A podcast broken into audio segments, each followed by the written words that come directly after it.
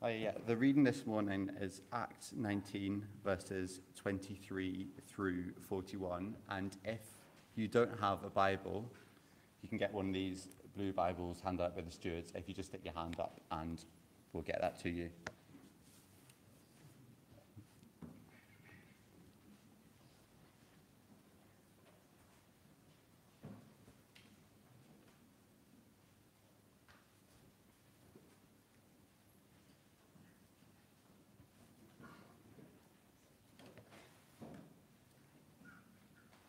reading from page 1116 in them Bibles.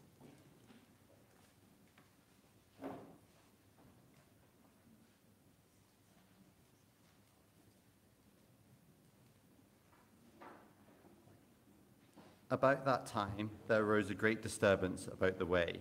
A silversmith named Demetrius, who made silver shrines of Artemis, brought in a lot of business for the craftsmen there. He called them together along with the workers in related trades, and said, You know, my friends, that we receive a good income from this business. And you see and hear how this fellow Paul has convinced and led astray large numbers of people here in Ephesus and in practically the whole province of Asia. He says that gods made by human hands are no gods at all. There is danger not only that our trade will lose its good name, but also that the temple of the great goddess Artemis will be discredited, and the goddess herself, who is worshipped throughout the province of Asia and the world, will be robbed of her divine majesty. When they heard this, they were furious and began shouting, Great is Artemis of the Ephesians. Soon the whole city was in an uproar. The people seized Gaius and Aristarchus, Paul's traveling companions from Macedonia, and all of them rushed into the theater together. Paul wanted to appear before the crowd, but the disciples would not let him. Even some of the officials of the province, friends of Paul, sent him a message begging him not to venture into the theater. The assembly was in confusion. Some were shouting one thing, some another. Most of the people did not even know they why they were there. The Jews in the crowd pushed Alexander to the front, and they shouted instructions to him. He motioned for silence in order to make a defense before the people. But when they realized he was a Jew, they all shouted in unison for about two hours, Great is Artemis of the Ephesians. The city clerk quieted the crowd and said, Fellow Ephesians, doesn't all the world know that the city of Ephesus is the guardian of the temple of the great Artemis and of her image, which fell from heaven? Therefore, since these facts are undeniable, you ought to calm down and not do anything rash.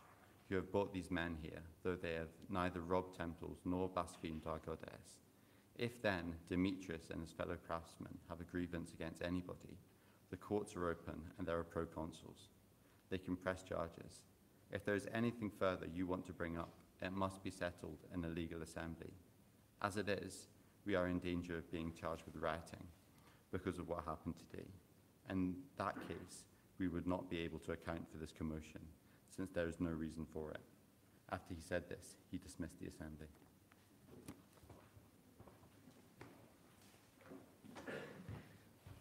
Thank you so much, Luke, for reading, and uh, thank you for coming along as we look into this next part of the story of the first Christians, the early church in this book called the Acts of the Apostles.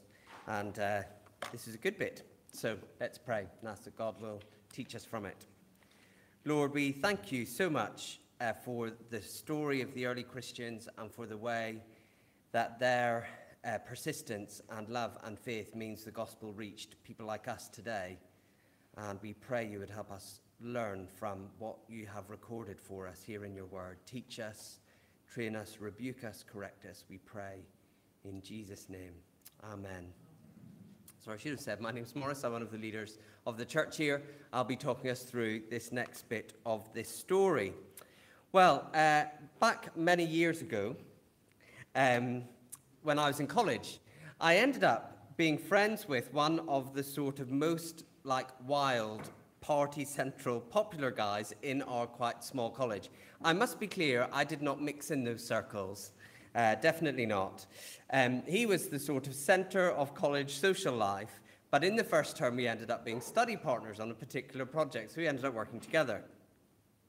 Well, uh, someone close to him during that term, someone close to him from home died very suddenly.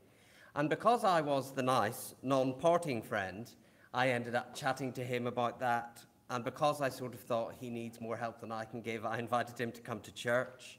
And he was very interested. And it, you know, I had this weird thing over several weeks. I'd meet him at church on Saturday, on Sunday morning. I did not know where he was coming from on Saturday night. Where had he been? I don't know. He'd been out doing all sorts.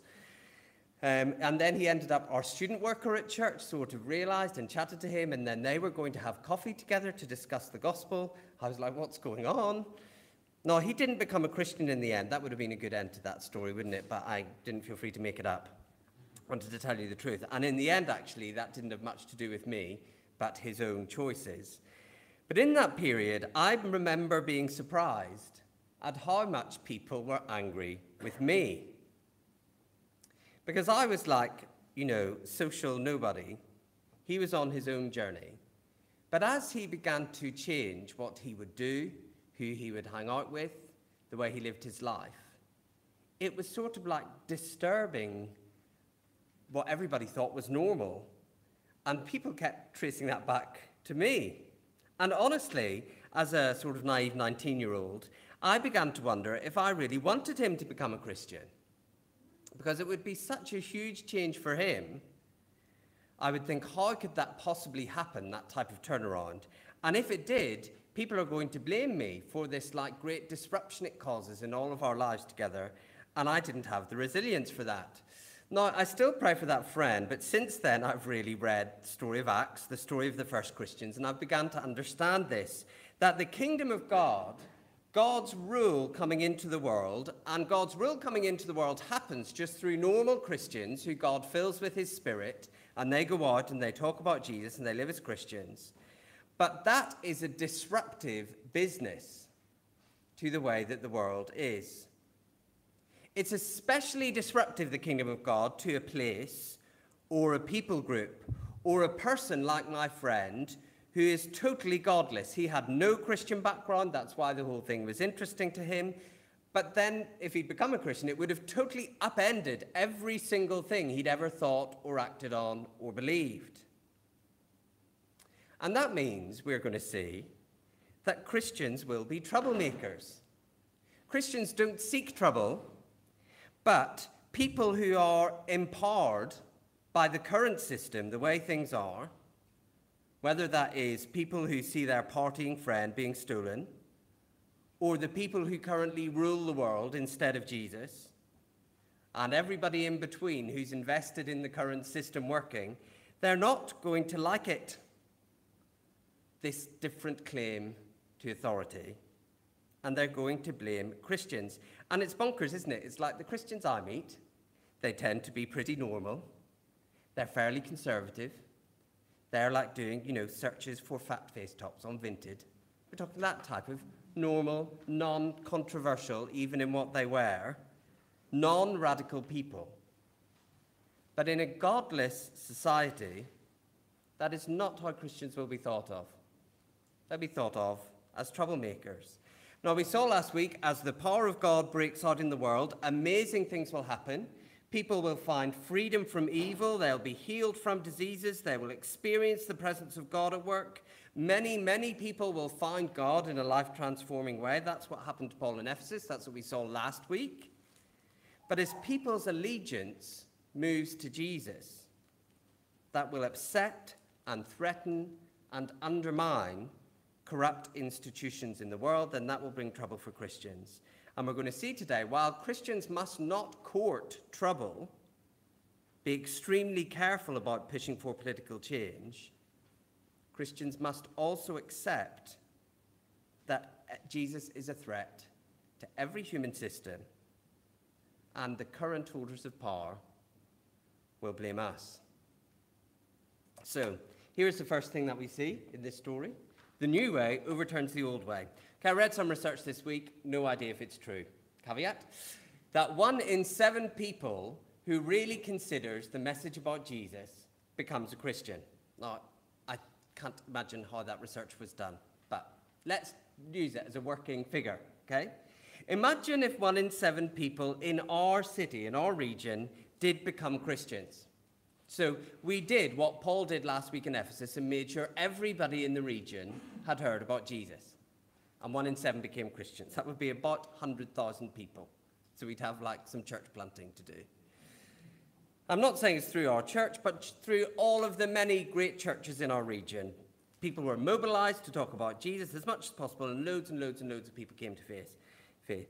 And the type of conversions that were happening in Ephesus. Remember in Ephesus last week, they all came out and burned their sorcery stuff. They got rid of that.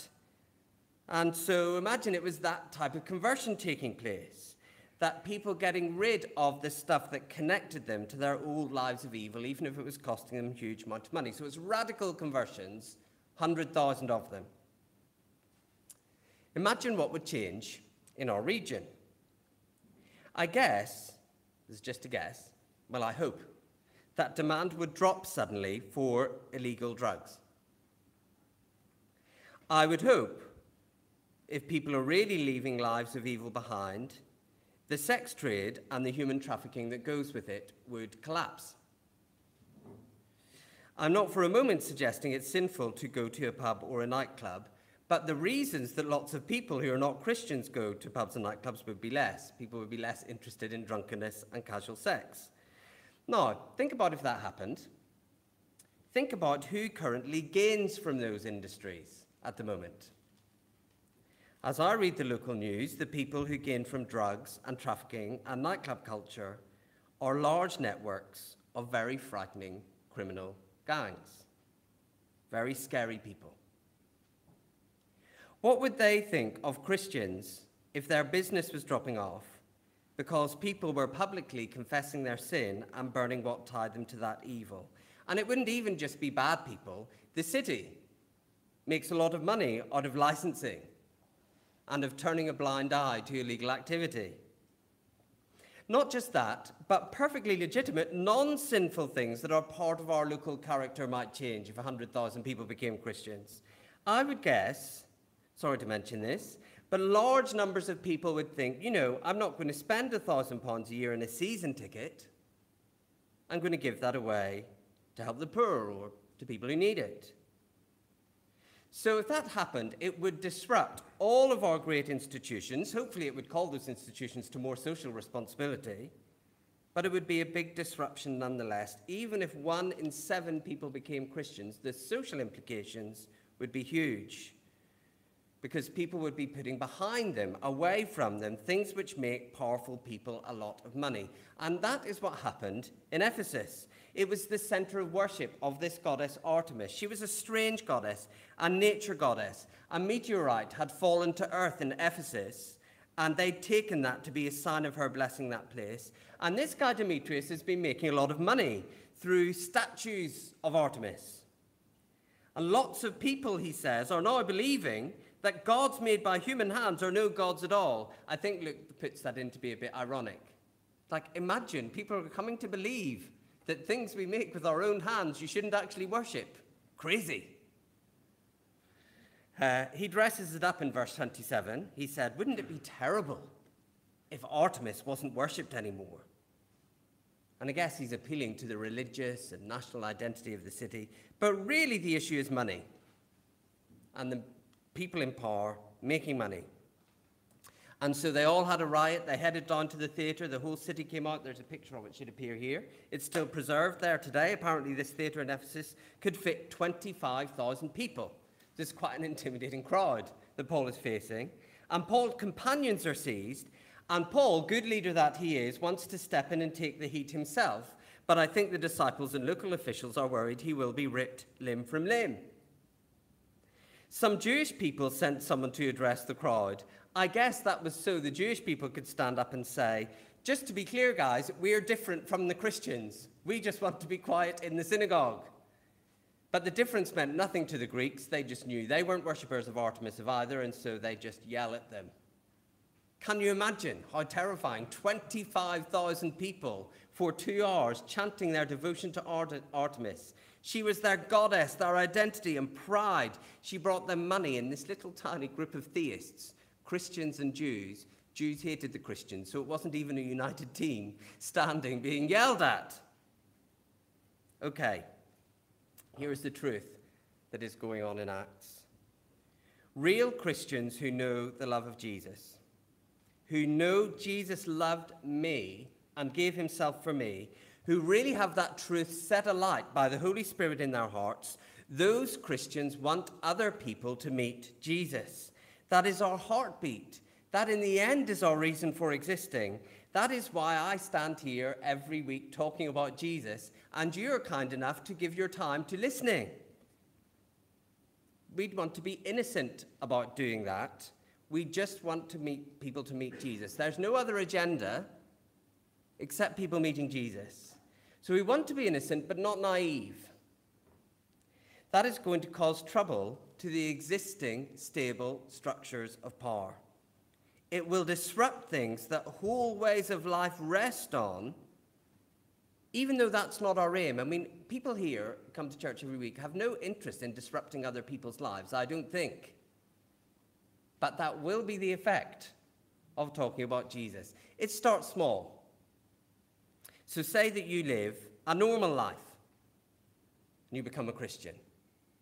You have a family who just want you to settle down and have money and have kids and be happy. And you say, Well, now I am only going to marry someone who's a Christian. And I can only be with someone of the opposite sex.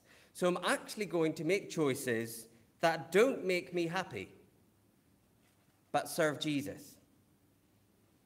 That is a threat to the whole view of the world, even of very nice, normal people who used to be on your side. You know Jesus is better than those things. You know that. But that is a big threat to the people around you. They've built their lives on a totally different view of the world. There will be trouble. Think on a bigger level. I was listening to a Christian speaker once whose father in law ran a peach farm near the Mexican border in the United States. And every summer he had migrant workers come over the border to work. And the practice amongst farmers was to pay as little as possible and keep the workers in terrible conditions. Well, his father in law became a Christian, and so he started paying his workers fairly and allowing them to stay in his home, not out in the fields. Now, you would love it if this story ended with, and he made more money than everyone else, and God blessed his farm. That is not what happened. He died poor because he paid his workers so well. And the other thing that happened was workers on other farms started to organize to say to their employers, He's doing this. Why can't you keep us like they get kept? And then it snowballed. Fruit growing, who knew, and canning, is a massive business. And they're all making their profits by exploiting their workers. And they were all made to look bad by this one solitary farmer treating a few people from another country well. So he ended up called up in front of the city council where he lived. This small Christian in the middle of everybody, demanding that he worshipped the dollar the way he did. Oh, some, some calling. Yeah, they want us to worship the dollar. Let me give you an even more big example. These two guys should appear on the screen, I hope. Will they appear? Great. Thomas Burchell on the left was a Baptist missionary in the 19th century in Jamaica. And he wrote back about slavery that was happening there. And his real problem with slavery was actually, he was saying, it's anti gospel to not encourage all people, no matter the color of their skin, to know Jesus and to be educated and to grow in discipleship. And he, so he brought black people into his church, slaves, and he educated them and he made them leaders. That's the guy on the right, a guy called Sam Sharpe. He got a lot of criticism, Thomas Burchell, from the establishment, including the church. And what was their criticism? The economy of the empire depends on slavery. We're going to lose a lot of money if you encourage this. Sam Sharpe, the guy on the right, got Jesus' lordship and he called a strike. He said we shouldn't have to work for no money, and he called it just as sugar cane harvest time, so it hit right at the pockets of landowners. He was protesting against the worship of money over human life. And Sam Sharpe was arrested and killed, and Thomas Burchell fled the country, and his church was burned down. But Burchell was saying the economy of the empire is no God at all. and that is disruptive to the existing system. Christians should never go out of their way to seek trouble or to be offensive. That is a spiritual issue. Um, if you're rude, um, you know, that is something Christians sometimes do. They go out of their way to be rude, and then people say, Would you please shut up? And then they go, Oh, it's persecution. It's not persecution, you're just an idiot.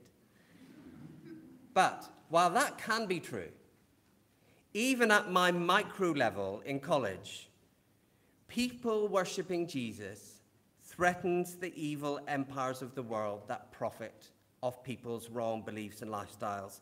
And if we want the conversions and the healings and the freedom from evil, we should expect to raise the opposition of people in power. Two more things to say before we move on. First thing is, while this looks bad, it's actually good, isn't it? So it looks like um, Ephesus's economy is going to collapse. But think about what's going on here. People in the ancient world were terribly poor, and the Artemis thing was a total scam.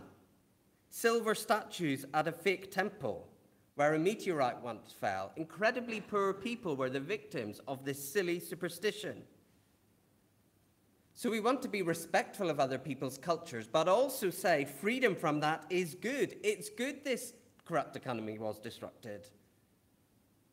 If our city is mightily disrupted and things wobble because of Jesus, that will be better for people, even though you'll be constantly be told it's worse. I can't be sad that poor people who are exploited to buy silver statues of a goddess that doesn't exist know the true and living God instead. Second thing to say before we move on is that I can't imagine at all having 25,000 people yelling and you're the Jews, your nearest compatriots, trying to get in front of the crowd to say we're nothing to do with them. I cannot imagine how lonely and scared, terrified these relatively new Christians would have been. And so I don't want to underestimate or minimize the fear that you might feel or be experiencing at this moment when you are blamed for change that comes through Jesus. That is not nothing, it is a big deal. But let me tell you this no one is worshipping Artemis today. In fact, according uh, to the research the same one in seven man, so I don't know if this is true. But according to his research, he reckons about 35,000 people become Christians around the world every day, which is 10,000 more than an Ephesus theatre full every day. So we can't imagine the terror of these first Christians, but history has proved them right in keeping talking about Jesus. And in a sense, Demetrius's fears turned out to be right because the temple to Artemis is a ruin, and people all over the world are following the true way. But in saying that, this second point is also important. The new way respects the old way. Every Christian faces the issue, whether they realize it or not, that where you are working or living, the structure is unjust. Every Christian faces that. That's the nature of being in a world that has rebelled against God. You might realize it or you might not. Say you're seeking a career in marketing, which I think Christians can do. I'm not criticizing anybody who's doing that. But marketing is trying to get people to buy things they don't need. So the whole structure of it is an unjust mess. Or say you um, put money in the bank, which we generally regard as a sensible thing to do. But did you realize banks just operate to keep making money for rich people while poor people suffer? It's just the nature of the system. Or even, I know lots of people in our church work in the NHS, and you work there because you want to help sick people, but you're also aware that many things are deeply uncomfortable and not right within that system. In fact, economies in the Bible are pictured in the book of Revelation. I love this picture as a huge beast sucking the life out of the world and tempting people away from Jesus.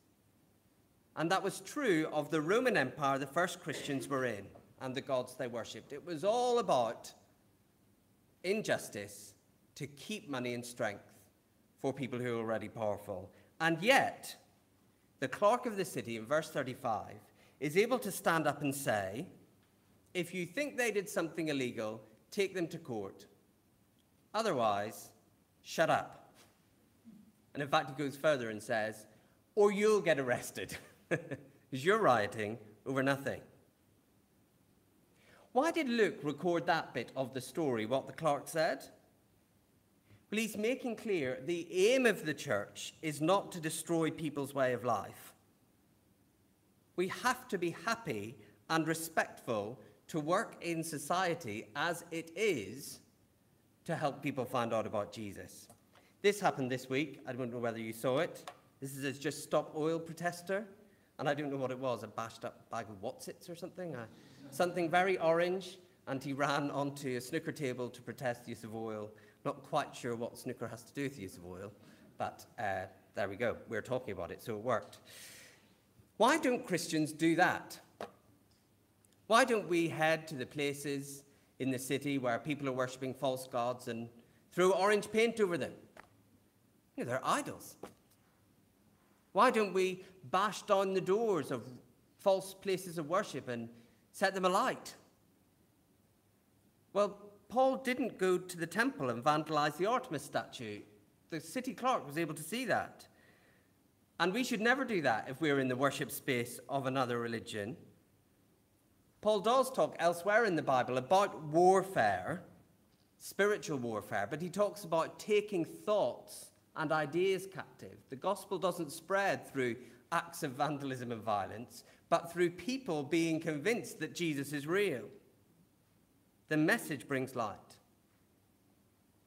Now, listen, there is a Christianity that doesn't do our first point from today here.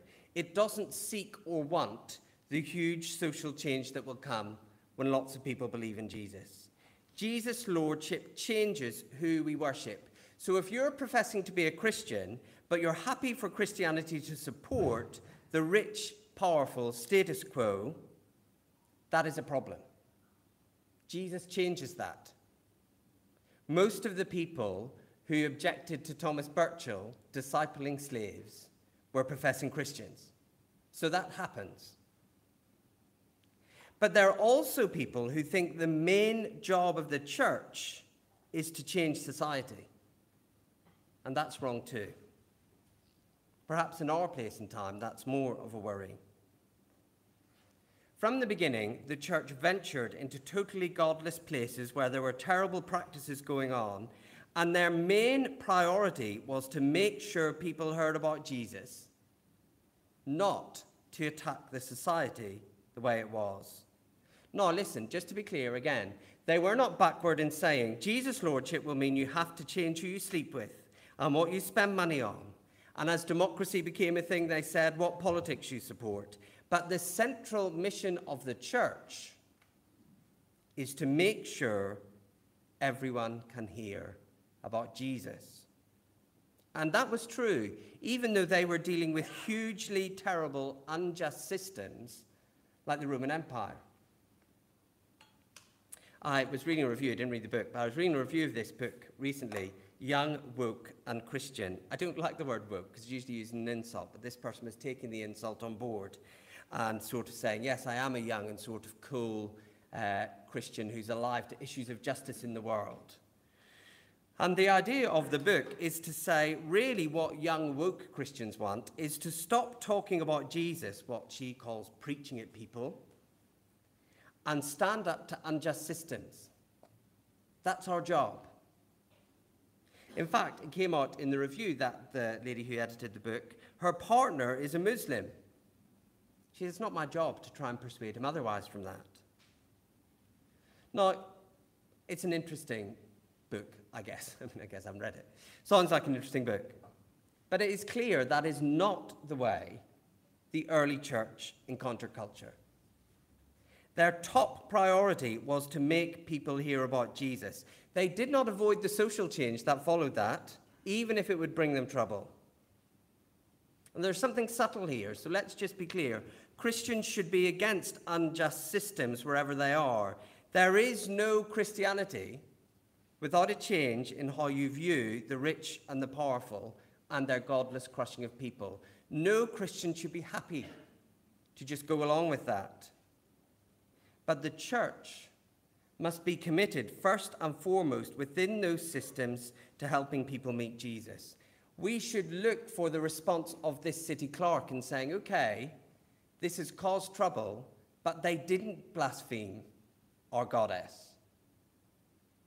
We should be able to say with integrity, we're not attacking your way of life, we're introducing people to Jesus. Let's touch some issues then. It is a mistake out of step with the early church to be more worried about public sector pay than people hearing about Jesus. It is a mistake out of step with the early church to be more concerned about the moral decay of the nation than people hearing about Jesus. Now, listen, becoming a Christian will radically change what you think about both of those things, and you will have to use your influence as a citizen to make sure good things happen as far as you can. But as a church, we are about making sure the word of the Lord is heard because Luke keeps telling us it is the word of the Lord that wins the victories. Let's come back to where we were thinking uh, earlier in that personal situation where making Christian decisions is unsettling to the way of life of your friends or family. You might be in that situation, and now it's obvious to you that the things that your family are aiming for are not really worth anything. They're sort of building their lives and stuff that doesn't matter. Please do not try and school them on that. Please don't say, oh, your job that's really important to you, total waste of time. Having a family and having kids and settling down, what a loser for doing that. Don't attack their way of life. Think carefully about what will help them listen to the message about Jesus. It's complex because point one is also true. Don't compromise on what Jesus' Lordship demands of you in order to talk to people about Jesus. I had a friend in church years ago who used to say quite openly, Yeah, I love to go out and get drunk with all my friends because that's what they like to do and it helps them get to know about Jesus. It's like, I need my Britain's Got Talent thing. That is not right. We don't compromise following Jesus in order to tell people about Jesus. And so we end up in this place that the early church were in that is somewhat uncomfortable for us. It is disruptive for them having us around. But much, much more important than changing anyone's life, changing any system, is people hearing about Jesus. They should be able to say, if they are honest, like the city clerk, they aren't trying to destroy our way of life. That's why I've used this word respect. I mean it in the true sense of that word. In our culture, sometimes respect just means agree with. You know, you disagree with someone and they say, You're disrespecting me. No, respect means hearing and not attacking someone else's point of view. It does not mean agreement. And the new way, the gospel way that Jesus gives us, in that sense, respects the old way. You know we say at the start of the service here every week? If you're regular, you're probably sick of hearing it. We are here to meet Jesus Christ. We say that because it's true and it's easily lost. It is easily lost that churches are about that. That is the most important thing to happen to anybody. Neither moral campaigners or social justice warriors should distract us from being people to meet Jesus. And if you're not a Christian here today, you're very welcome. I just want to be clear with you that is what we long for for you. We have no interest in commenting or interfering in your life choices. We want you to meet Jesus, but with the health warning attached that he will upend everything you think is important. Back in my college days, that innocent 19 year old, to be honest, there was nothing I wanted less than to be seen as making judgments about my friend's life. That's what everybody thought I was doing, but that was not what I wanted. My heart was, honestly, that people would just meet Jesus, but people could see that would cause trouble. That's what the early church teaches us. We want people to meet Jesus Christ. We will accept the trouble, the trouble that goes with that.